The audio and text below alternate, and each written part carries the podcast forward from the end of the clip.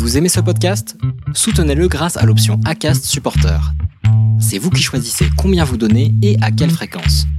Cliquez simplement sur le lien dans la description du podcast pour le soutenir dès à présent.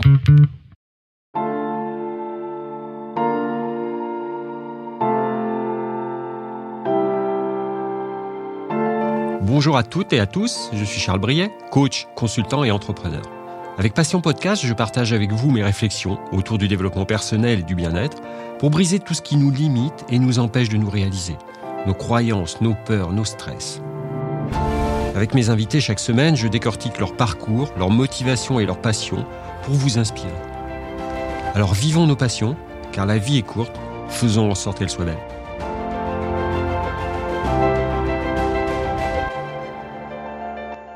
En cette période de confinement, j'ai voulu prendre du recul sur les événements que nous vivons et vous proposer cette rencontre exceptionnelle avec Thierry Janssen. Pendant plus de 30 ans, il s'est efforcé de soulager la souffrance et de favoriser la guérison d'autrui. Chirurgien, psychothérapeute et finalement accompagnant psychospirituel, Thierry Janssen, auteur de plusieurs best-sellers consacrés à une vision plus spirituelle de la société, nous apporte son regard sans concession sur les événements actuels. Vous le savez, avec notre podcast Embarquement immédiat, j'aime aller chercher ce qui fait sens, ce qui passionne mes invités au point d'incarner leur vie. Thierry Janssen n'a jamais aussi bien incarné notre ADN, en consacrant sa vie au partage et à la transmission. Thierry Janssen va vous inspirer et bousculer vos certitudes. Retrouvons notre discussion. Merci Thierry d'être avec nous. Nous devions nous rencontrer chez toi à Bruxelles. Les événements ont décidé autrement et nous réalisons aujourd'hui cette discussion à distance. Peux-tu nous expliquer qui tu es? Et ce qui fait sens pour toi, pour comprendre ton cheminement et comment toutes tes expériences de vie t'ont permis de faire ce travail sur toi pour mieux t'ouvrir aux autres Je relisais ton livre, écoutais le silence à l'intérieur, et je trouve que le passage, page 59, est plus que jamais d'actualité. Je te cite, Toute crise est une invitation à faire un choix.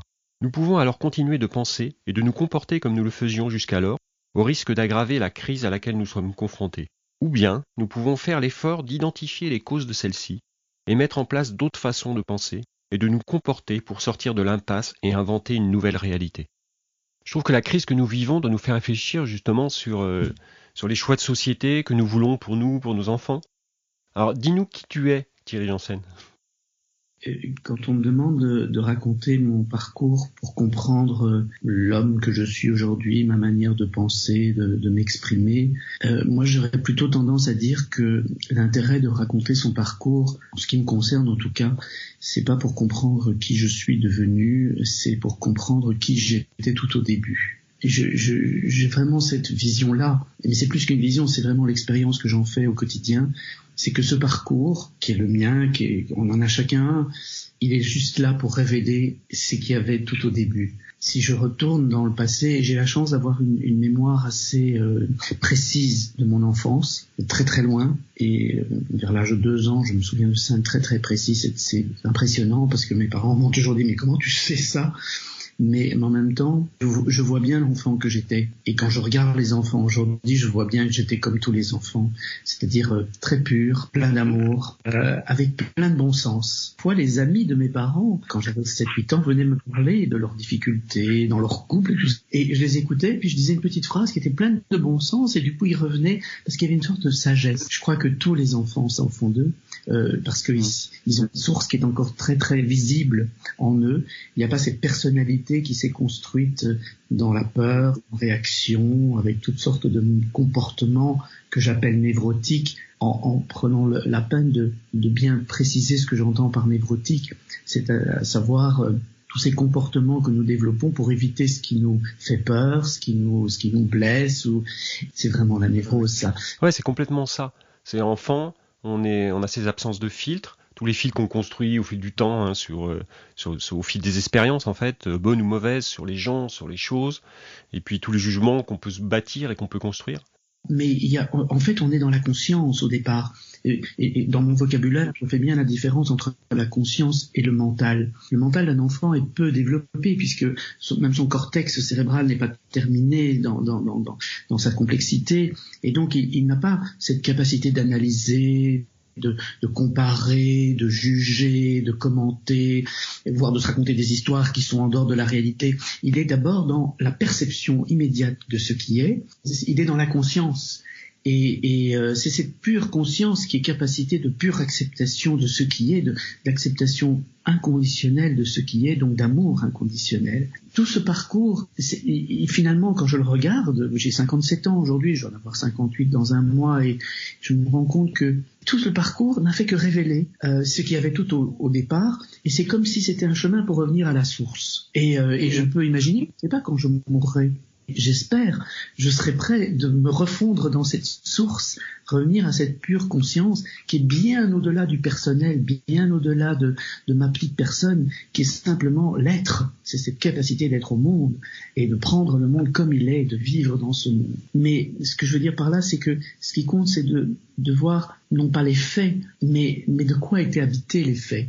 Et donc voilà, moi tout a commencé eh bien euh, le 25 avril en 1962, et puis j'ai grandi dans une famille euh, catholique et très jeune, j'ai eu des, des grands comme ces grands élans mystiques. Très jeune d'ailleurs, je, me voyais prêtre euh, parce qu'il y avait ce côté sacré de sacraliser les choses. Ça me fascinait. Et puis j'ai fait une rencontre euh, qui, qui, a marqué toute mon existence et qui est vraiment la grande rencontre de ma vie à l'âge de 5-6 ans, 5 euh, ans et demi je pense, euh, j'ai rencontré l'Égypte ancienne. Et, ça peut paraître bizarre de dire ça parce que hein, euh, c'est pas une personne, mais c'est plus qu'une personne. C'est une civilisation qui a duré plus de 3000 ans et qui était euh, fondée sur le principe de la marte, de la justesse. Et, j'ai été profondément impacté par ça en lisant un magazine pour la jeunesse dans lequel il y avait un, magazine Tintin en fait. Et, il y avait Tintin raconte, il racontait la découverte de la tombe du, pharaon Toutankhamon. Et je savais à peine lire, mais en lisant ces trois colonnes de texte avec ces deux petites illustrations, le masque funéraire et, et, deux dagues euh, retrouvées dans le tombeau de ce pharaon, j'ai été mais foudroyé vraiment physiquement. J'avais cinq ans et demi et j'ai dit mais c'est quoi l'Égypte? Et mon père m'a dit mais tu regardes dans, les dictionnaires si tu veux. Et j'ai commencé à regarder. En même temps à l'époque j'étais un petit enfant très euh, craintif de la vie parce que j'avais un corps un peu déformé, j'étais hypersensible comme, comme vous le disiez, il n'y a pas de filtre, mais là vraiment j'étais d'une sensibilité extrême. Et donc euh, aussi je devais me protéger. Et ma façon de me protéger c'était de me couper, de, de m'exclure. Les autres enfants me faisaient assez peur, ils se moquaient un peu de moi et, et donc j'étais pas toujours à l'aise avec eux. J'ai vraiment passé beaucoup beaucoup de temps à, à, à m'intéresser à cette civilisation, à lire des livres d'adultes quand j'avais 6-7 ans et puis j'ai rencontré un égyptologue qui euh, m'a pris sous son aile et m'a enseigné l'égyptologie, j'allais au cours euh, avec les adultes tous les jeudis. Parce que l'Égypte, à travers ses images fortes, symbolisme très relié à la réalité du monde, à la nature, à ses cycles. Cette Égypte qui était baignée par les eaux du Nil, euh, inondée par les eaux du Nil, qui apportait la vie, et puis avait la chaleur qui rapportait la mort. Et, l'Égypte est, profondément habitée de ça. C'est une civilisation chamanique. Et tout ça, j'aurais pas pu mettre des mots, mais j'en étais imprégné. Dis-moi comment cet enfant qui était passionné d'Égypte ancienne euh, s'est dit un jour, je veux devenir médecin, je veux devenir chirurgien. Essaye de nous expliquer ça. Ma mère s'est fait opérer et m'a montré dans le couloir de l'hôpital le chirurgien qui s'était occupé d'elle et j'ai dit je vais faire chirurgien. Et arrivé à l'âge de 18 ans, j'ai choisi la voie de la, chirurgie parce que euh, j'étais vraiment habité d'une intention d'être dans le monde et d'aider. L'égyptologie, ça me paraissait un petit peu poussiéreux et donc je n'ai pas fait mes études de médecine pour devenir médecin, j'ai fait mes études de médecine pour devenir chirurgien. Ce qui veut dire que je suis tombé dans un piège énorme d'être parfait. Il fallait que je sois excellent parce que je voulais devenir chirurgien, qu'il y avait un concours, qu'il y avait une sélection des candidats. Donc euh, j'ai sacrifié toute ma... Je pense que cette partie que l'on peut qualifier de rigide en nous, elle naît d'un besoin d'être aimé et, et l'enfant qui se demande si il sera aimable avec ce qu'il est et il sait qu'au fond de lui, il y a des choses qui vont pas convenir. Il croit que le monde, j'ai bien dit, qu'il croit que le monde des adultes de lui. Je savais pas comment faire pour, pour être aimé et accepté dans mon, déjà dans ma cellule familiale, avec un père qui était assez autoritaire et qui attendait quelque chose de, en apparence moins sensible. Euh, et du coup, je, me suis canalisé pour, répondre à ce que je croyais être l'attente. Hein. Je ne dis pas que c'était vraiment la leur, mais moi je le pensais. Et pour masquer tout ça, j'ai vraiment voulu être irréprochable. J'étais un enfant sage, je rangeais la chambre de mes frères et sœurs, je faisais la vaisselle pour, mes parents. Parfait. voilà, je me suis retrouvé à faire ces études de médecine, puis je suis devenu assistant en chirurgie, j'ai fait ce métier, mais, mais il y a quelque chose qui me frustrait énormément, c'était que les gens que j'avais rencontrés à l'université, mes aînés, les, les professeurs, ils s'étaient pas comportés comme des maîtres avec moi. C'est-à-dire qu'ils m'avaient enseigné de la théorie, ils m'avaient demandé d'apprendre par cœur beaucoup de choses et de les resservir comme ils me les avaient enseignées, mais je sentais bien qu'il n'y avait pas une transmission d'un savoir, d'une connaissance profonde à travers une expérience.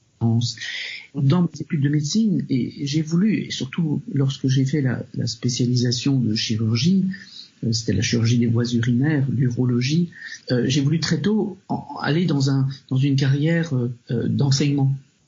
Donc je voulais professeur de chirurgie et euh, ben, ça m'a demandé encore plus d'efforts, c'est-à-dire pas de sortie, pas de même l'Égypte avait disparu. Euh, le yoga que je pratiquais quand j'étais enfant parce que euh, très tôt j'ai eu un appel à vie dans mon corps, dans ce corps qui était un peu déformé et donc la danse et le yoga que je pratiquais comme ça euh, en cachette hein, dans ma chambre en lisant des livres, notamment le livre d'André Van Nisbet dans les années 70 qui s'appelait J'apprends le yoga chez Flammarion. N'oublierai jamais, je l'avais trouvé dans la bibliothèque de mon père. Et, et euh, la danse et le yoga m'ont permis de sentir mon corps et une sexualité très précoce aussi parce que s'il n'y avait pas eu cette sexualité, j'aurais jamais eu le plaisir d'être dans mon corps. Elle a été très précoce dès l'âge de 10 ans. Et du coup, euh, euh, eh bien, je me suis retrouvé euh, à faire ce parcours dans les dans l'effort, dans, dans, la performance, et arriver euh, là où je voulais, c'est-à-dire avec un poste de chirurgien, avec une, une, une fonction d'enseignement au sein d'une université, euh, baigner dans des luttes de pouvoir et, et,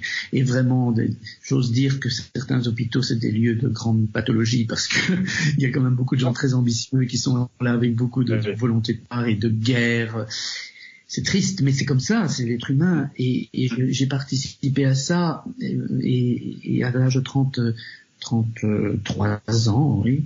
Euh, je sais que ce chiffre peut faire sourire, mais en, attendant, en ce qui me concerne, à 33 ans, j'ai commencé à me sentir vraiment mal.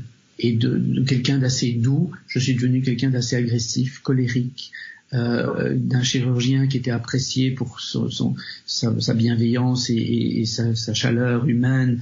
Je devenais un chirurgien un peu autoritaire. Et de 33 à 35 ans, je peux dire j'ai vécu un vrai malaise très profond euh, et j'avais tendance à accuser le monde extérieur de ce malaise Bien sûr que le monde extérieur, en particulier cet univers médical, avait ses défauts, avait, ses, travers et sa névrose, mais, mais, mais, je ne voyais pas du tout, parce que j'avais pas fait un travail sur moi, euh, je ne voyais pas du tout que j'avais une responsabilité dans tout ça, et que le seul la seule chose que je pouvais changer, c'était moi, ma façon de réagir par rapport à tout ça. Et n'en pouvant plus, euh, le jour où je devais prendre des fonctions euh, avec plus de responsabilités au sein de l'université, euh, eh bien, je, je, il m'est arrivé un truc de dingue. puisque puisque euh, le matin en partant travailler, je me promets que je savais pas que j'arrêterais définitivement ce métier. Et puis je suis rentré dans, dans mon nouveau bureau et j'ai vraiment entendu une voix, ma voix, comme je m'entends vous parler maintenant, mais c'était intérieur.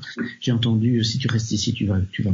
Et, et j'ai pris une feuille de papier, j'ai écrit une lettre de démission au doyen de la faculté. Je pensais être la bonne personne pour occuper ce poste et en fait non. Donc je peux pas me mentir, je peux pas vous mentir et je, je dois remettre ma démission.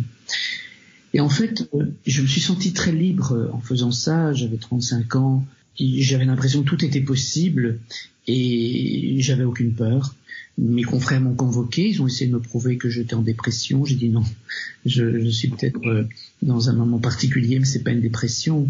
Et il y avait une confiance absolue, mais en même temps un réalisme très profond. Et très vite, je me suis rendu compte que j'allais avoir des ennuis parce que financièrement, etc., ça allait être compliqué. Dans ces moments là, on a sans doute des instincts.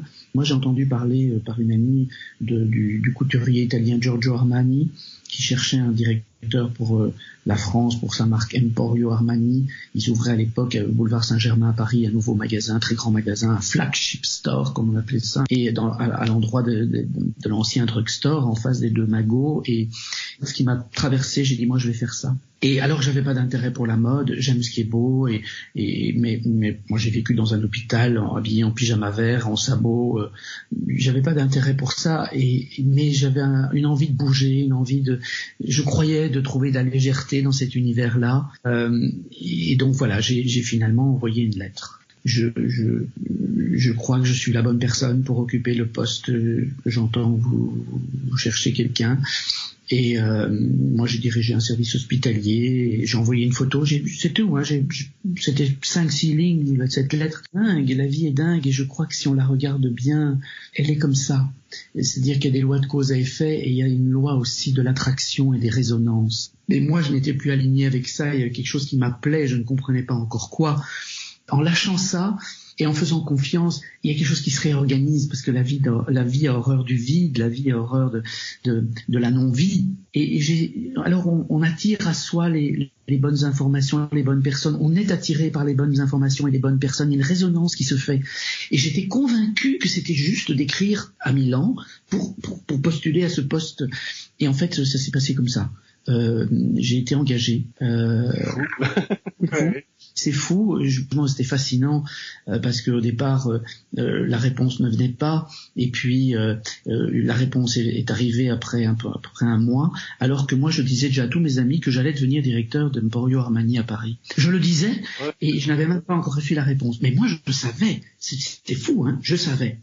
Et est-ce qu'on crée un, par sa conviction un tel champ d'informations qui résonne avec l'autre et qui finit par croire à ce que nous croyons et qui vient avec nous dans, le rêve, je ne sais pas. Mais en tout cas, euh, je peux imaginer qu'il y a des phénomènes de cet ordre-là au niveau de l'information et de l'énergie euh, dans ces composantes-là de l'univers. Mais en attendant, euh, j'ai reçu un coup de téléphone me disant ce que vous pouvez être dans deux jours à Milan, le PDG de la société veut vous rencontrer. Et en fait, ben, j'ai pris un avion, je suis allé à Milan, j'avais rien pour ma parce que et donc j'étais vite chez un concurrent d'Armani, à savoir Gucci à l'époque, acheter un costume. Je voulais vraiment. Euh, il m'a dit mais mais pourquoi vous vous arrêtez le métier que moi j'aurais bien voulu faire? Il m'a dit je suis fou, je vais je vais vous engager. Et, il m'a envoyé à Londres dans une société chinoise qui importait le prêt-à-porter de luxe pour euh, l'Asie du Sud-Est. Et, euh, et il m'a envoyé à Londres et ces gens, ces Chinois avaient le, la mission de m'apprendre le métier de la mode en accéléré.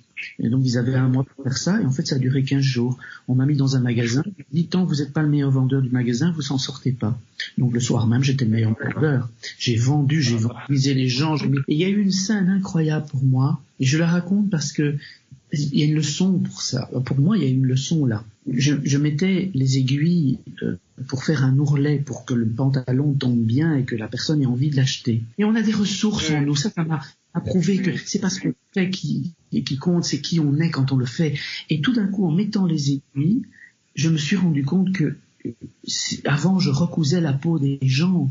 J'étais chirurgien trois mois auparavant et qu'il n'y avait pas de sous-métier, que euh, ce qui comptait, c'était ma dignité de gagner ma vie, de continuer mon chemin. Je savais ce que je voulais plus faire, je savais peut-être pas encore exactement ce que je voulais faire, mais il y avait à passer par là. Je me suis vu en train de mettre les aiguilles et euh, je me suis dit Thierry, sois fier d'être vendeur ici et sois l'excellent vendeur.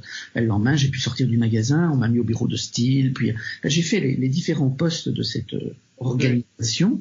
Et puis on m'a transféré à Paris, euh, place Vendôme, et, et euh, le bureau était là. Euh, j'ai pris en charge ces magasins parisiens, et voilà, les choses se sont mises. Et puis neuf mois plus tard, j'ai été mis dehors, j'étais licencié, et pour pour manque de culture de, de la la mode. Et ce qui était vrai, j'avais pas la culture de cet univers, et moi j'ai géré ça comme un hôpital. Bon, ils me l'ont reproché, mais la beauté de l'histoire, c'est que pour la première fois de ma vie, je me suis battu pour euh, des choses matérielles. C'est-à-dire que je leur ai dit non, non, d'accord, je pars, mais pas comme un voleur.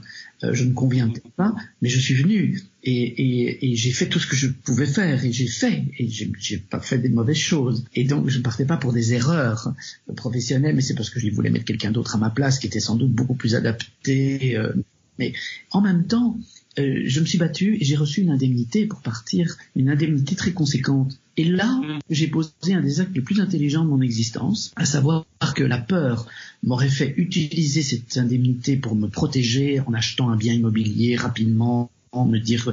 Et je dis non, Thierry, seule sécurité. J'écrivais dans un journal et j'écris toujours dans ce journal et, c'est un endroit pour se regarder, hein. ni se juger, ni se congratuler, juste regarder ce qui est. Et je, je me suis entendu me dire dans le journal, j'ai vu, je l'écrivais, Thierry, maintenant tu as de l'argent, donc tu as du temps. Tu n'as plus d'excuses, tu as besoin de temps et d'esprit. Et je me suis promis de ne pas retravailler tant qu'il y aurait de l'argent qui était venu de la société Armani. Et ce que j'ai fait. Je suis resté pratiquement deux ans sans retravailler. Mais alors, ça a été un travail intense. Hein. Euh, je suis revenu à mes amours d'adolescent, l'Égypte ancienne. J'ai repratiqué mon yoga, euh, la méditation. Euh, mais tout ça était en 99. Et je me réveillais en fait j'avais l'impression de regarder la vie tout à fait autrement et, euh, il y avait une grande confiance, une grande paix au fond de moi, même si ma personnalité pouvait parfois avoir quelques peurs, mais très très très très peu. Et puis euh, ben, ça a fait que je suis revenu à Bruxelles. Je pense qu'il y avait quelque chose qui avait dû changer dans ma qualité d'être, dans ma présence, et plein de gens qui m'ont demandé de me rencontrer, parler avec moi. Et j'ai commencé à voir les gens, et en quelques semaines, je me suis retrouvé avec 7-8 personnes par jour j'avais même pas de téléphone, c'était le début des téléphones portables. Et les gens, un bouche à oreille, il y en a qui venaient de l'étranger. Comment tu expliques cette, euh, cette attraction? Ce qui se révélait en moi à ce moment-là, cette sorte d'éveil comme ça, faisait que je dégageais une autre information, ça résonnait autrement, et dans ce bouche à oreille, ça se disait. Et les gens venaient. Les gens que tu recevais à l'époque ne te payaient pas? Non, je, je voyais pas ça du tout comme un, comme un métier, moi. Donc je faisais pas payer. Et un jour, il y a une dame qui a voulu me payer. Et, euh, j'ai eu beaucoup de mal à accepter beaucoup de mal à accepter cet argent parce que j'avais toujours été salarié dans les hôpitaux publics et euh, parce que pour moi l'argent était sale. J'avais pas compris que c'était une énergie et que ce qui est sale c'est éventuellement l'intention avec laquelle on utilise cette énergie. Et donc voilà, tout ça a fait que j'ai accepté alors j'ai appelé le ministère de la Santé, je leur ai expliqué ma situation. Ils m'ont dit que en tant que médecin, je pouvais pratiquer la psychothérapie. À l'époque, c'était pas du tout protégé. Mais en, me formant sur le côté à différentes approches, parce que j'avais besoin quand même de, de, valider mes intuitions. Et je constatais qu'effectivement, ce que je vivais était en lien avec les, grandes théories de, de, de, la psychologie. De la... Et je dis, mais oui, voilà, de la même manière que j'avais énormément lu quand j'étais adolescent, j'avais lu des livres de bouddhisme, etc. Euh, mais, j'avais plus rien lu depuis l'âge de 17 ans, plus de livres sur l'Égypte, plus de livres sur la philosophie, plus de livres sur la spiritualité. Et, j'ai commencé à relire quand j'ai quitté mon métier de chirurgien, et pour simplement constater finalement que ce que je vivais, c'est ce qui était raconté dans les livres. Un jour, j'avais été invité à, l'inauguration d'un temple bouddhiste où il y avait le Dalai Lama, et, et j'ai dit, j'ai dit, mais pourquoi je suis invité? Ils m'ont dit, mais vous êtes un bouddhiste. Et je dis, mais non, moi je suis pas un bouddhiste, je suis juste un être humain, j'essaie d'avoir une compréhension de l'esprit de la vie, donc une spiritualité, mais, et ils m'ont dit, ben oui, mais alors, euh, tous les chemins mènent à Rome. Et, euh, oui, tous les chemins mènent à cette lumière-là. Et, je pense que dans l'expérience, on n'a pas besoin de beaucoup de livres pour revenir à ce qui est le vrai sens d'une chose. Comment tu qualifies, qualifies ta spiritualité? On parle beaucoup de spiritualité laïque hein, euh, aujourd'hui. Euh, en dehors de tous les dogmes. Hein. Donc comment tu pourrais nous, qualifier ta spiritualité et définir ta démarche? Je je, ce mot de spiritualité laïque me fait horreur. La laïcité me fait horreur parce que, euh, oui, je suis très clair là-dessus, parce que c'est devenu une religion, la laïcité. C'est une forme d'intolérance. Et mhm. je ne suis pas intolérant ni vis-à-vis de la laïcité, ni vis-à-vis des religions. Donc, je ne veux pas mettre d'adjectif à la spiritualité. Parce que spiritualité est au-delà du religieux. Elle est la source dans laquelle le religieux peut naître, mais le religieux n'est qu'inventé par les hommes, par le mental des hommes pour essayer de vivre en communauté les principes de la spiritualité. Le drame, c'est que la spiritualité peut se passer des religions, c'est formidable, ça c'est pas un drame. La spiritualité peut se passer des religions, on peut avoir une spiritualité, une vie intérieure, une vie de conscience éveillée, d'esprit présent, le, vrai esprit, hein, et la conscience, parce qu'en français, l'esprit, c'est souvent le mental. Les Français ont ce mot, euh, ils utilisent le mot esprit pour parler du mind, du mental, le mind mm-hmm. anglo-saxon. C'est une grande, grande erreur, hein, mais en attendant, le vrai esprit, la conscience, euh, qui est l'objet de la spiritualité, du spiritus, de ce souffle, de cette source de vie qui est en nous, elle peut se passer de, des religions. Par contre, c'est pas parce qu'on a une religion qu'on a une spiritualité. Et il y a des gens très religieux qui suivent les principes de leur religion, des principes mentaux très très rigoureux pour essayer d'être des hommes bons, des hommes parfaits, et qui se rendent pas compte qu'ils peuvent devenir des monstres à vouloir imposer ces principes sans ouverture du cœur, sans éveil de la conscience. Donc ça, je suis, et la laïcité, ce mot, je ne trouve, ne devrait jamais être associé au mot spiritualité, de la même, que, de la même façon que le mot spiritualité se suffit à lui-même. Il n'a pas à être associé à un mot religieux.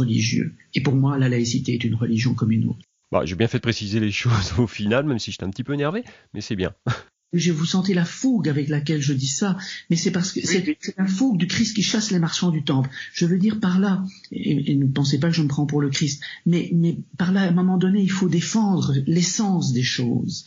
Et, euh, et, ce grand mélange comme ça fait que, à un moment donné, la spiritualité est dévoyée, elle est elle est, utilisée à toutes les sauces. La spiritualité, c'est un chemin très exigeant. C'est un chemin intérieur d'une conscience éveillée qui regarde, qui regarde tout et qui ne juge rien, qui accueille ce qui est et qui fait avec ce qui est toujours pour construire plus de paix, de silence et d'amour. le parcours, si vous voulez, je savais ça enfant. Je disais à mon grand-père quand j'avais 7-8 ans, je me souviens d'un repas de Pâques avec mon Égypte ancienne qui m'inspirait et je, me suis un jour énervé parce que mon grand-père disait, nous avons la chance, nous les, catholiques, d'avoir le vrai Dieu. je dis, pardon? Et nous serons sauvés. Je dis mais mais mais il n'y a pas de vrai Dieu, il y a un seul Dieu et tout le monde est sauvé. Et, c'est pas parce qu'on a vécu avant l'arrivée du Christ que les êtres humains n'ont pas pu être sauvés. Tout être humain est sauvé dans l'amour, dans l'acceptation de qui il est, dans la conscience de tout ça, dans l'éveil. Je disais à mon grand-père, je dis mais tu sais, quand tu critiques l'Inde en disant qu'il y a trop de dieux et que, que tu critiques mon Égypte ancienne en disant que ce sont des croyances, mais en fait en Égypte ancienne il n'y avait qu'un dieu, c'était la lumière du soleil. Ra. Et la lumière du soleil, qui était la conscience. Et toutes les autres divinités n'étaient que les, manifestations de ce qui était dans la conscience. Et, l'Égypte ancienne était comme ça. Et elle a donné d'ailleurs euh, naissance au monde chrétien, qui est l'héritier du monde de l'Égypte ancienne. Mais peu importe. Donc j'avais cette conscience très, jeune et, je disais ça à mon grand-père qui, qui, qui, ne comprenait pas très bien ce que je voulais dire par là. Mais peu importe. Ce, que, ce qui s'est produit, c'est que euh, après, euh, après avoir écrit mon premier livre, parce que je me sentais pas tout à fait légitime, même si le, le ministère m'avait dit que je pouvais consulter et en tant que médecin. Moi, j'ai eu besoin d'expliquer ce que je faisais. Je considérais que je faisais de l'accompagnement psychospirituel et donc, euh, j'ai expliqué dans ce livre le travail d'une vie, et qui a été publié chez Robert Font. Après, j'ai écrit Vivre en paix, et, et, puis finalement, j'ai écrit La solution intérieure, qui a été pour moi un livre de réconciliation à l'intérieur, parce que c'était le livre dans lequel le guérisseur et le, médecin technicien pouvaient se retrouver. Un livre qui parlait de, de comment enrichir notre médecine avec toutes, sortes d'autres approches médicales et, et, comment élargir notre vision de nous-mêmes et, du monde à travers cet intérêt pour toutes ces approches de soins qui font partie du patrimoine thérapeutique de l'humanité. Et la solution intérieure a été un grand succès et donc ça, a changé ma vie dans le sens où ça donnait une visibilité à ce que je transmettais. Et du coup, euh, j'ai eu un rôle plus public à partir de ce moment-là. On est des conférences et puis euh, euh, et j'avais envie de ça parce que c'était encore dans ma névrose une partie de moi qui avait besoin d'être reconnue, d'être acceptée, euh, aimée. Mais malheureusement, enfin malheureusement non, parce que ça fait partie des, des, apprentissages de la vie. Il y a une loi, la loi des causes et effets, qui fait que quand on est en mmh. pleine cause, eh il faudra euh, assumer les effets. Et comme j'avais encore cette partie en moi qui avait besoin de cette reconnaissance, de cette approbation, eh ben, euh, dans, dans ce, cette fonction plus publique, euh, mmh. j'ai pas été capable de dire non. C'est-à-dire que dès qu'on me proposait quelque chose, je disais oui. Et je me suis retrouvé en 2008-2009 à donner euh, près de 200 conférences en un an. Euh, j'avais tellement peur aussi que si je dise non, on lise pas le livre que je venais d'écrire qui s'appelait La maladie a-t-elle un sens?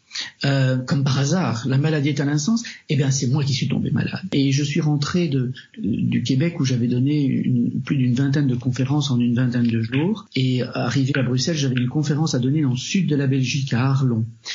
Et tout, j'ai donné ma conférence et deux jours après j'étais paralysé. Et, et cette paralysie, qui était en fait la, la complication d'un virus de la grippe que j'avais pas bien soigné et qui s'est mis sur les nerfs. Et en fait, cette paralysie m'a appris qu'en fait, oui, j'étais comme tout le monde avec des limites, des besoins, et qu'il fallait que je les écoute, et que j'avais singulièrement manqué de cohérence par rapport à ce que je disais.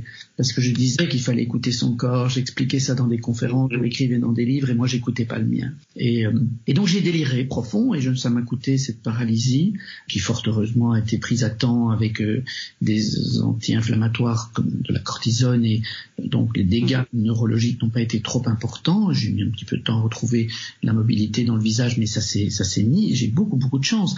Et, et en fait, euh, je me rappelle, j'ai pris mon journal et je me suis dit mais qui t'a emmené dans ce délire? Et la réponse était ben, ton ego, et qui a peur de pas être aimé, qui sait pas dire non, qui pour toutes sortes de mauvaises raisons, euh, peur de manquer, peur d'être rejeté, peur de pas être compris, euh, toutes sortes de, de, pas bonnes raisons, des raisons névrotiques. Et j'ai, alors j'ai dit oui mais si si tu devais écouter la partie plus profonde en toi, euh, l'essence cette essence de l'être qui est paisible, qui est silencieuse, qui est aimante, qu'est-ce qui se passerait dans ta vie? Et la réponse est venue tout de suite. Je partirai en Égypte. J'étais en Égypte. J'ai mis 5-6 mois à organiser les choses, et à garder de l'argent pour pouvoir vivre là-bas, etc. Mais je l'ai fait. C'était une réponse qu'il fallait apporter. Et euh, je pouvais me donner toutes les excuses. Il y en avait. Ah oui, mais j'ai des engagements. Oui, mais, mais, comment je vais gagner ma vie? Oui, mais comment je vais payer ça? Puis j'ai des responsabilités là. Mais à un moment donné, je dis non, Thierry, tu dois répondre à ce qui vient tout profond. Et ça, c'est non négociable. Et je suis allé en Égypte. J'ai vécu dans une petite maison en briques de boue séchées, près de la vallée des rois. Enfin, j'ai écrit un livre sur la cohérence pour expliquer que la cohérence est un outil de vie. C'est pas une valeur morale c'est un alignement entre ce que je pense, ce que je dis, ce que je fais. Mais que je peux être cohérent par rapport à mon ego, par rapport au moi névrotique, parfois même au moi complètement malade, délirant. Et je prenais l'exemple d'Hitler qui était très cohérent par rapport à son moi délirant, son moi paranoïaque. Et il a dit haut et fort ce pensait et il a agi en fonction de ça et ça marche. Parce que cet outil, c'est un outil de vie. Mais Mère Teresa aussi, elle était très cohérente mais elle n'était pas autant dans son ego et sa, sa, sa, pathologie mentale, elle, elle était reliée à quelque chose de profond, l'essence de l'être, cette partie aimante et paisible, et du coup, elle l'a dit haut et fort, et elle a agi en fonction, et ça marche aussi.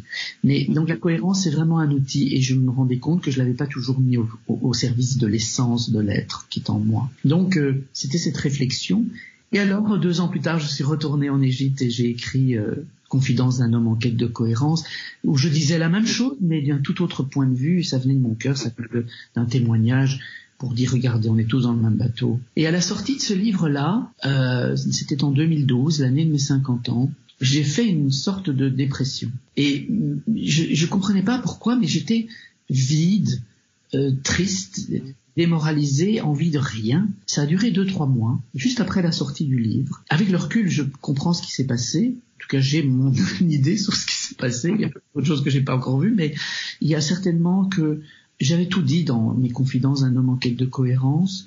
C'était la fin d'un cycle, c'était la fin de quelque chose. Et je, il y avait devant moi un inconnu et mon ego paniquait. Et alors tout d'un coup, je me souviens très très bien, c'est le 20 décembre 2012.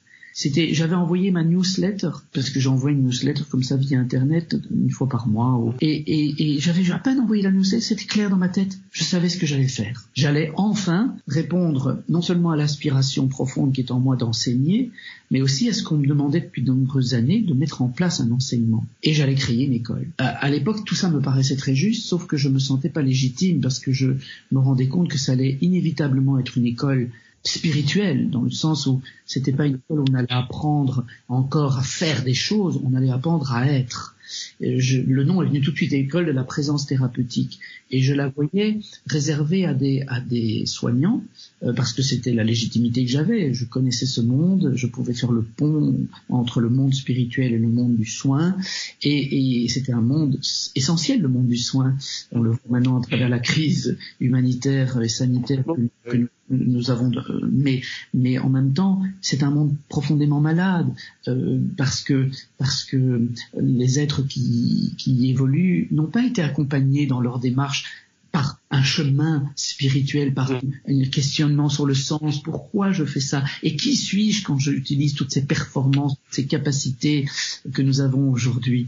Et remettre du sens, remettre de, de l'essence dans tout ça, euh, c'était vraiment le projet de cette école. Mais comme je me sentais pas tout à fait légitime, je me disais mais comment comment avoir cette légitimité déjà à mes propres yeux? Et il faut une forme de non pas de sévérité méchante avec soi, mais mais d'intransigeance bienveillante. Et je me suis dit Thierry, tu ne pourras pas être dans ta légitimité tant que tu tu ne seras pas mis à l'épreuve. Donc pars en retrait. Je suis resté à Bruxelles dans ma vie, mais je me suis interdit de travailler. J'ai de nouveau fait des économies pour pouvoir je pensais subvenir à mes besoins pendant six mois de nouveau et sentir si j'avais un espace suffisamment paisible au fond de moi. Et au mois d'avril 2012, alors que j'étais en train d'écrire dans mon bureau, j'étais très stressé parce que je devais terminer un texte, une, une, une, chronique pour Psychologie Magazine. Et pour me concentrer, j'ai médité un petit peu parce qu'il y avait du bruit dans la rue. Il y avait un marteau-piqueur qui faisait énormément de bruit. J'ai médité. Je suis revenu à moi, à ma respiration. J'ai apaisé le mental et tout ce qu'on appelle de la mindfulness. Hein, et ceci dit au passage, mindfulness, c'est plein de, c'est pas plein de conscience, hein, c'est plein de mental. C'est plein de, de capacité d'attention et en s'autorégulant, cette capacité d'attention apaise le mental. C'est la première étape de la méditation, mais c'est pas encore la pure conscience dont je parle. Hein, et, et, même plein de conscience n'est pas très heureux. C'est plein de mind, c'est plein de, de mental. Tout ça pour dire que il y a eu un moment comme ça où, dans cet apaisement mental, j'ai entendu ce qu'il y avait au-delà des bruits du marteau-piqueur dans la rue, au-delà de mon bavardage intérieur, au-delà de mes sensations, au-delà de mes émotions, j'ai entendu ce qu'il y a tout au fond, à l'arrière-fond, le silence. J'ai vraiment entendu le silence. Et, et c'était ça peut paraître idiot, hein, je peux paraître peut-être pour un illuminé, mais c'est le cas. Je veux dire par là que tout d'un coup, j'ai compris que le silence n'était pas l'absence de bruit, que le silence est l'espace dans lequel tous les bruits apparaissent et disparaissent. C'est le fond de la réalité. C'est l'écran blanc sur lequel toutes les images sont projetées. Mais quand le film s'arrête, l'écran est toujours là. C'est ce qui reste quand tout est parti. Et c'est au fond de chacun de nous ce silence. On ne l'entend pas, on ne l'écoute pas.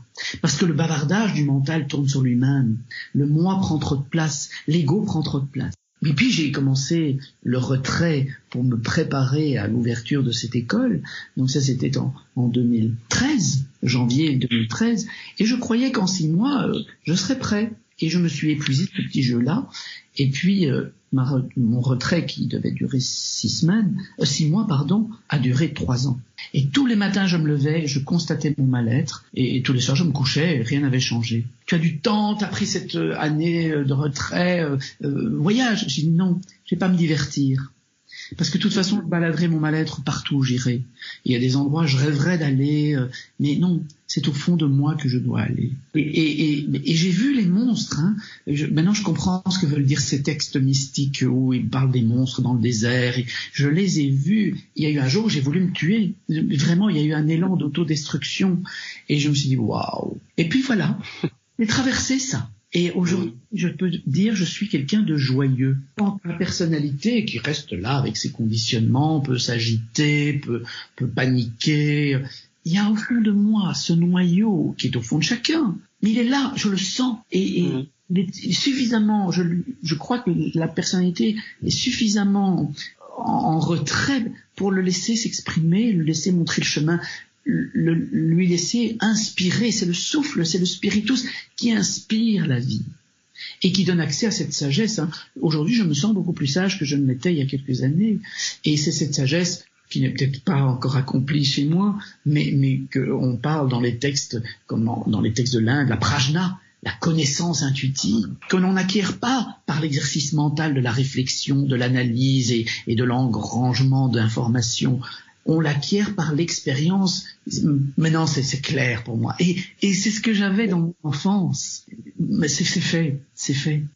Ouais, tu retrouves ton enfant intérieur, l'enfant qui était au fond de toi je, retrouve la source qui savait, la source qui sait depuis toujours. Et donc voilà, aujourd'hui, je ne sais pas si je suis prêt à mourir, si la mort arrivait là maintenant, si je la vivrais sereinement et s'il n'y a pas des attaches de ma personnalité qui s'accriteraient. J'ai accompagné beaucoup de mourants et j'ai vu beaucoup de gens ont un sentiment d'inaccomplissement et s'accrochent à la vie parce qu'il y a quelque chose d'inaccompli. Et j'espère que je pourrais vraiment, si ça devait être demain, me dire c'est accompli. Il faut ouvrir son cœur.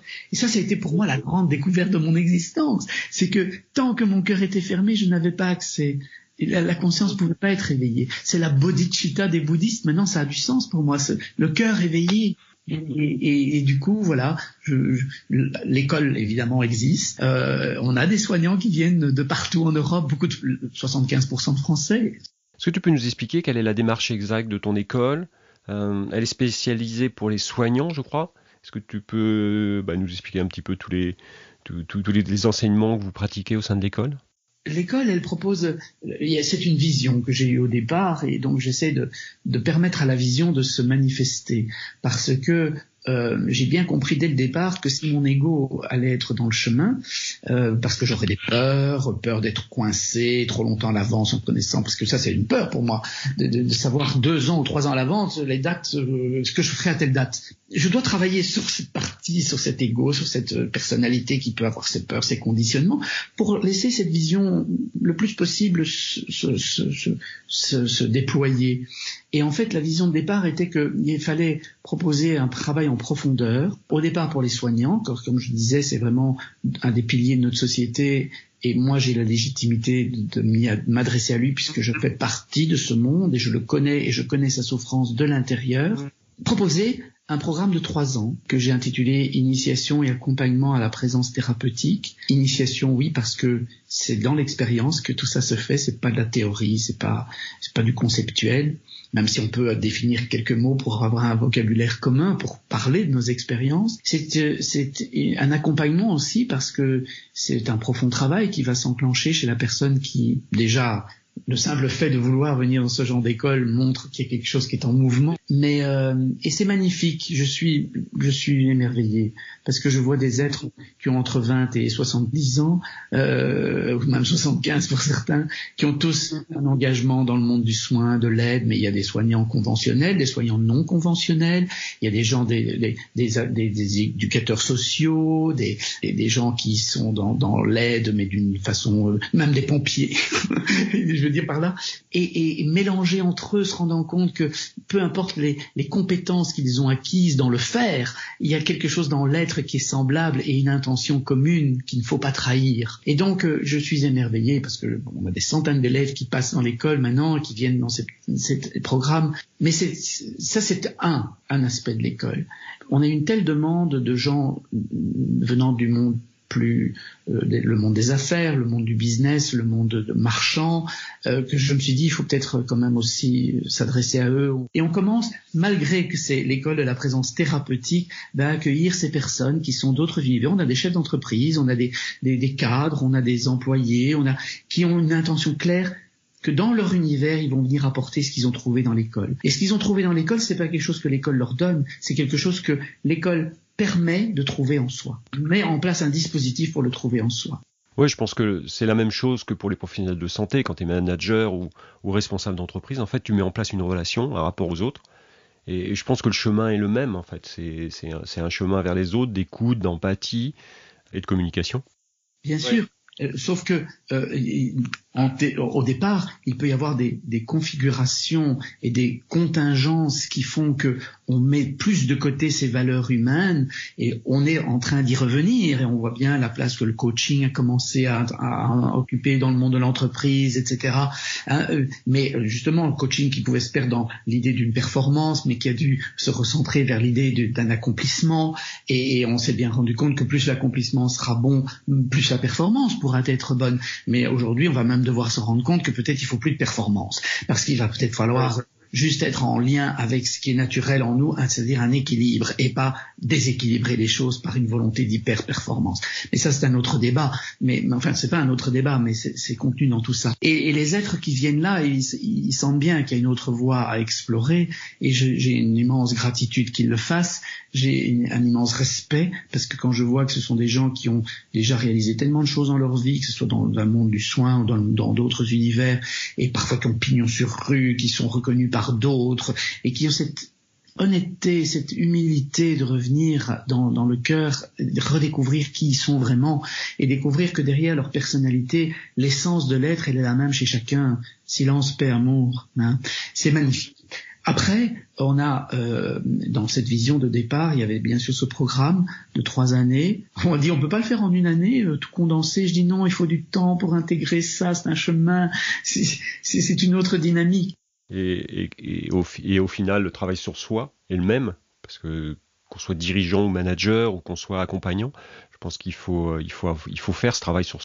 Euh, d'ailleurs, c'est un grand questionnement que j'ai aujourd'hui parce que avec ce qui se passe, euh, cette épidémie, il y en aura peut-être d'autres des épidémies après celle-ci. Est-ce que les gens vont pouvoir encore se déplacer comme on l'a fait si facilement euh, et parfois d'une façon si délirante Peut-être qu'il faudra envisager de l'enseignement à distance. mais, mais tout ça est à réfléchir, mais sans dénaturer, parce qu'il faut cette présence. S'il n'y a pas cette présence, s'il n'y a pas ce contact et cet ancrage dans la réalité sortir du concept, mais vraiment aller dans la réalité du quotidien, du corps. Si on va pas là, ben on, va trahir l'objectif et de la vision de départ de cette école. Euh, à, côté de ce programme de trois années, on a aussi euh, des activités pour un public plus large, sous forme d'ateliers de, deux, trois jours, qui sont des moments de célébration de la vie incroyable. On en a là au mois de juin encore, mais je ne sais pas s'il sera maintenu. On verra. Et oui, et c'est pas grave. Rien n'est grave, mais tout est important. Mhm. Et puis, euh, troisième voie de l'école, c'était à les porter sous forme de d'un accompagnement moins moins exigeant peut-être que ce programme de trois années qui forme un creuset d'intervenants éventuellement qui ont été en profondeur, mais mais quand même apporter d'une façon réaliste, adaptée aux, communautés, aux entreprises, aux écoles, au monde des enseignants, au monde des enfants, apporter des ressources sous forme d'un accompagnement euh, qui se fait sur une année avec euh, cinq rencontres. On a voilà. Bon, merci de nous avoir partagé ta vision et, puis la naissance et puis, euh, et puis, et puis la réussite de ton école. Je voulais maintenant qu'on aborde la période actuelle d'épidémie qui touche le monde et, puis ta vision sur cette période. On parlait de loi du karma. Je pense que ce qu'on vit aujourd'hui traduit peut-être une, une révolte de la nature et en tout cas peut-être le fruit de notre surconsommation. Alors est-ce qu'on récolte peut-être ce qu'on a semé? Qu'est-ce que tu en penses? C'est évident. Je crois qu'il faut enlever le peut-être. On a créé un monde hyper sophistiqué où les connexions se font rapidement, ben, il ne faut pas s'étonner qu'une épidémie se répand rapidement aussi. Mais euh, ce monde super sophistiqué nous a un peu déconnectés aussi, et quand on fait fabriquer tous nos antibiotiques en Chine, et qu'on alors qu'on les a inventés chez nous, et on les fait fabriquer dans un autre pays pour le profit, à un moment donné, il ne faut pas s'étonner qu'on va être en pénurie d'antibiotiques. Il y a des lois de cause et effet, et peut-être qu'il faut revenir à des productions locales. J'enlève le peut-être. Hein il faut revenir à des productions locales. Et il faut revenir à donner du travail aux gens et avoir un, localement et avoir un lien immédiat entre le travail et l'argent et plus de la spéculation. Un lien immédiat entre le travail et l'argent. Mais bon, on est en confinement actuellement, c'est difficile et pour beaucoup de familles c'est une épreuve compliquée. Euh, c'est aussi une opportunité.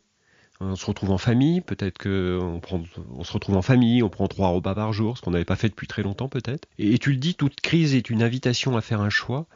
Euh, est-ce que c'est pas le moment justement de se poser des, des questions sur ces choix que l'on fait pour, sa, pour la société, pour sa vie et, même individuellement, les choix qu'on va faire individuellement pour, euh, pour bâtir la société de demain. Parce que je pense que, que c'est individuellement qu'on va arriver à construire une société différente.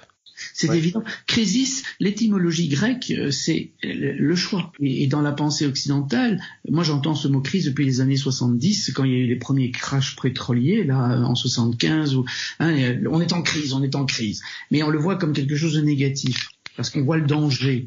Mais euh, les Chinois, qui n'ont pas une pensée exclusive, mais une pensée intégrative, euh, ils écrivent le mot crise. Ils, y ils utilisent deux idéogrammes accolés l'un à l'autre L'un veut dire effectivement danger, mais l'autre veut dire opportunité. Il y a une chance dans une crise. Et, bien sûr, si on ne comprend pas la loi de cause et effet, et si on ne voit pas qu'il y a eu des causes que nous avons mis en place, donc si on n'assume pas notre responsabilité, on n'a pas à se sentir coupable, on a fait comme on pouvait avec la conscience qu'on avait dans les circonstances où on était. Mais par contre, on doit se sentir responsable, c'est-à-dire habilité à apporter une réponse responsable. Si on n'assume pas cette responsabilité, pour changer des causes, pour obtenir d'autres effets, Et il y a un vrai danger de s'enfoncer plus loin dans la crise et, vraiment d'en subir de très graves conséquences. Par contre, si on comprend notre responsabilité dans le jeu des causes qui ont donné des effets, alors on peut changer certaines causes et obtenir d'autres effets. Et là, c'est la grande opportunité, c'est la grande chance d'une vraie évolution, d'une vraie transformation. Et il ne faut pas sous-estimer la capacité, capacité de l'être humain à faire ça, mais il ne faut pas sous-estimer non plus la capacité de l'être humain à s'aveugler et à retomber dans son système névrotique. Euh, l'autre jour, je parlais avec ma maman qui a connu la guerre et elle me disait, tu sais, on va avoir des tickets de rationnement avec cette épidémie de Covid-19. les gens vont plus pouvoir aller dans les magasins et, et on va devoir organisé. Et je veux bien croire que c'est par là qu'on va aller, ça va se durcir de plus en plus dans les semaines qui viennent, et ça sera tant mieux parce que ça sera la solution. Mais en attendant, ces gens qui ont connu la guerre pendant pendant cinq ans et cette guerre horrible de 45, 40-45, ou même celle de 19, de, de, de 1914-18, euh, quand la, guerre était finie, ben, ça a donné après la guerre 14 euh, et, et, et, et l'épidémie de une terrible épidémie de, de, grippe espagnole, ça a donné les années folles. Mhm. Et puis, euh, après la guerre 40-45, ça a donné les années 60, ces années de, de, de la consommation qu'on installait à, grande échelle et d'un système économique qui s'est emballé sur la, la croyance qu'il faudrait de la croissance indéfinie et à tout prix.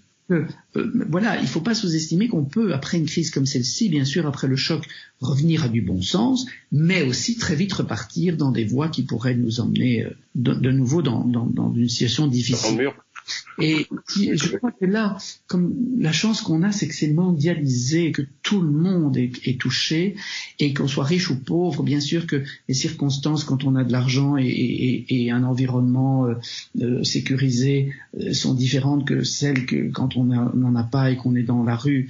Mais, en même temps, tout le monde est peut-être touché par le virus, et tout le monde peut faire des complications de ce virus, et donc on est vraiment dans le même bateau à ce niveau-là, à ce niveau-là. On n'a pas tous les mêmes contexte pour le vivre, mais on est tous potentiellement atteignables et, et, en, potentiellement en danger. Et donc ça, ça va créer une forme de, fraternité entre les êtres humains. Euh, on est frères dans l'histoire. Ça ne veut pas dire qu'il y aura solidarité, parce que on l'a vu avec les papiers toilettes dans les supermarchés, etc. Hein, on préfère remplir son coffre de voiture rempli de victoires sans se demander s'il y en aura pour les autres. Donc la solidarité ça, c'est encore une autre histoire. Mais ça passe. De toute façon, je pense qu'il ne peut pas y avoir de solidarité s'il n'y a pas une vraie fraternité et s'il n'y avait pas une vraie compassion, si on n'est pas vraiment capable de souffrir ensemble, de se rendre compte que c'est une souffrance partagée. Oui, exactement. Tous ces événements nous permettent en tout cas de réfléchir euh, sur les choix qu'on va être amené à faire individuellement dans les années à venir. Oui. et nos élites pourvu qu'elle soit un petit peu éclairée euh, pour, pour euh, et pas simplement par les, les conditions financières. J'entendais euh, Madame Lagarde qui dit oui, on va injecter, on va injecter, on va injecter. Elle est en train d'aggraver le système en faisant ça. Elle précipite la chute, mais, mais c'est tant mieux à la limite que ça va se casser la gueule ce système financier parce que on va en, on va en souffrir hein, tous mais peut-être effectivement certains plus forts que d'autres parce que les circonstances de départ sont pas les mêmes. Mais vous verrez, quand, quand on perd, on perd. Et dans le Titanic, tout le monde est dans l'eau froide à un moment donné. Hein. Même les gens qui étaient en première classe, ils finissent dans l'eau froide. Et donc, euh, c'est qu'il faut jamais oublier. Et d'ailleurs, James Cameron, euh, c'est un, un être éveillé. Et quand il a fait Titanic, je crois qu'il savait ce qu'il faisait. Et ce film a eu un, un immense euh, impact dans l'inconscient collectif. C'est pas simplement pour la jolie frimousse de DiCaprio ou la chanson de Céline Dion. Hein. C'est, ça nous raconte notre histoire. On continue à faire la fête sur le pont parce qu'on veut pas voir le navire coule et on est convaincu qu'il peut pas couler. Et en fait, euh, cette métaphore, Cameron après il a fait euh, Avatar et ben, puisqu'on a du temps pour regarder les films, ben, regardez le Titanic et puis regardez Avatar. Et dans Avatar, il y a, la, il y a la, réponse à Titanic. Il y a, l'ouverture du cœur, il y a l'entraide, mais il y a aussi la défense des principes de la vie. Il faut être dans une intransigeance face à ceux qui ne comprennent pas les principes de la vie et qui les bafouent. Il faut leur dire non.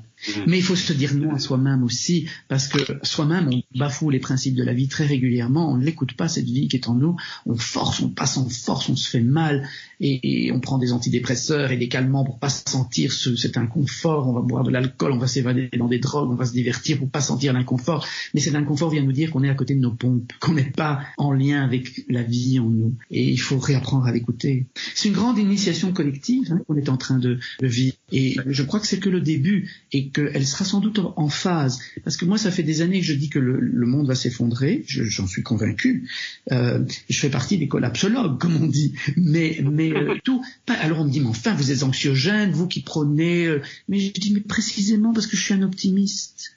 Et les, vous savez, en psychologie, quand j'avais écrit le défi positif, qui était un livre qui s'intéressait aux études scientifiques sur le, le, bonheur et la bonne santé, ben oui, les vrais optimistes, on l'a prouvé, c'est des gens très réalistes c'est pas des gens qui se racontent une histoire parce qu'ils ont peur d'affronter la réalité. Ils la regardent en face et ils font quelque chose avec cette réalité. Et le véritable optimiste, c'est celui qui dit oui, effectivement, ça va s'effondrer, ça va pas être simple. Cette crise n'est sans doute que la première d'une série de crises parce qu'il y en aura d'autres. N'oublions pas le réchauffement climatique qui viendra apporter son grain de sel dans l'histoire aussi. Euh, il y a quelques années, j'avais euh, j'avais suivi euh, un, une conférence très intéressante d'un prospectiviste euh, des communautés européennes. C'était ici à Bruxelles. Et ce, monsieur euh, expliquait que quand une civilisation disparaît, elle le fait toujours selon une courbe descendante exponentielle. Mhm. Et quand une civilisation apparaît, elle le fait toujours selon une courbe ascendante exponentielle. C'est-à-dire que deux personnes pensent autrement, ben ça en fait quatre, les quatre s'en fait huit, puis il s'en fait mhm. 16, puis 32, 64, et ça monte. Parce que c'est dans la façon de se penser soi et les autres et l'univers qu'une civilisation évolue, change. Il montrait, à travers des exemples fascinants, à travers toute l'histoire de l'humanité, que chaque fois, à l'endroit de croisement des deux courbes, c'est-à-dire la civilisation qui disparaît et la civilisation qui est en train d'apparaître, à cet endroit de croisement, il se passe trois choses. La première, c'est des grands mouvements de population. La deuxième, c'est des grandes épidémies. Et la troisième, c'est des guerres d'idéologie, des guerres de religion. Et c'était il y a 15 ans quand j'ai suivi cette conférence et il disait, on rentre là-dedans. Mais en attendant, et qui est un homme qui doit avoir près de 80 ans maintenant, je crois, il me pardonnera si, je, mens sur son âge, mais en même temps, quelle jeunesse d'esprit quelle jeunesse d'esprit, euh, quelle capacité de, de, regarder les choses et puis de dire mais il y a, y a, une solution. C'est un vrai optimiste. Et je, je crois que je fais partie de ces gens-là. Je pense qu'il y a des solutions, mais il faut pas se voiler la face parce que c'est pas en se voilant la face qu'on les trouvera. Très bien. Les gens qui me oh mais votre discours est anxiogène, je dis non. Mais il vous oblige de faire ce petit travail de reconnecter à l'intérieur. Et alors, il ne s'agit pas simplement de dénoncer, il s'agit aussi d'apporter des, des, outils. Et donc, moi, j'apporte cette plongée dans le silence intérieur. Euh, je viens de faire une vidéo qu'on trouve sur YouTube, euh, très facile pour la... C'est très simple de plonger dans ce silence. Il y a, il y a des vidéos, plusieurs vidéos sur, la, sur notre chaîne Silence et Présence, mm. euh, totalement, évidemment, qui, qui sont accessibles. C'est une petite méditation qui permet vraiment de contacter cet endroit tout profond. Euh, mais il y a plein d'autres moyens pour y arriver. Mais moi, celui-là, je peux donner que ce que je connais, que ce que j'ai dans mes mains. Cet épisode est maintenant terminé. Merci d'avoir écouté jusqu'au bout. N'oubliez pas de partager cet épisode autour de vous, de vous abonner à mon podcast, puis de mettre une note, un commentaire sur votre plateforme préférée, sur Apple Podcast ou sur Spotify. Voilà, ça va nous aider, ça nous aide à grandir à chaque fois. On se retrouve bientôt pour une nouvelle passion et une nouvelle rencontre. À bientôt!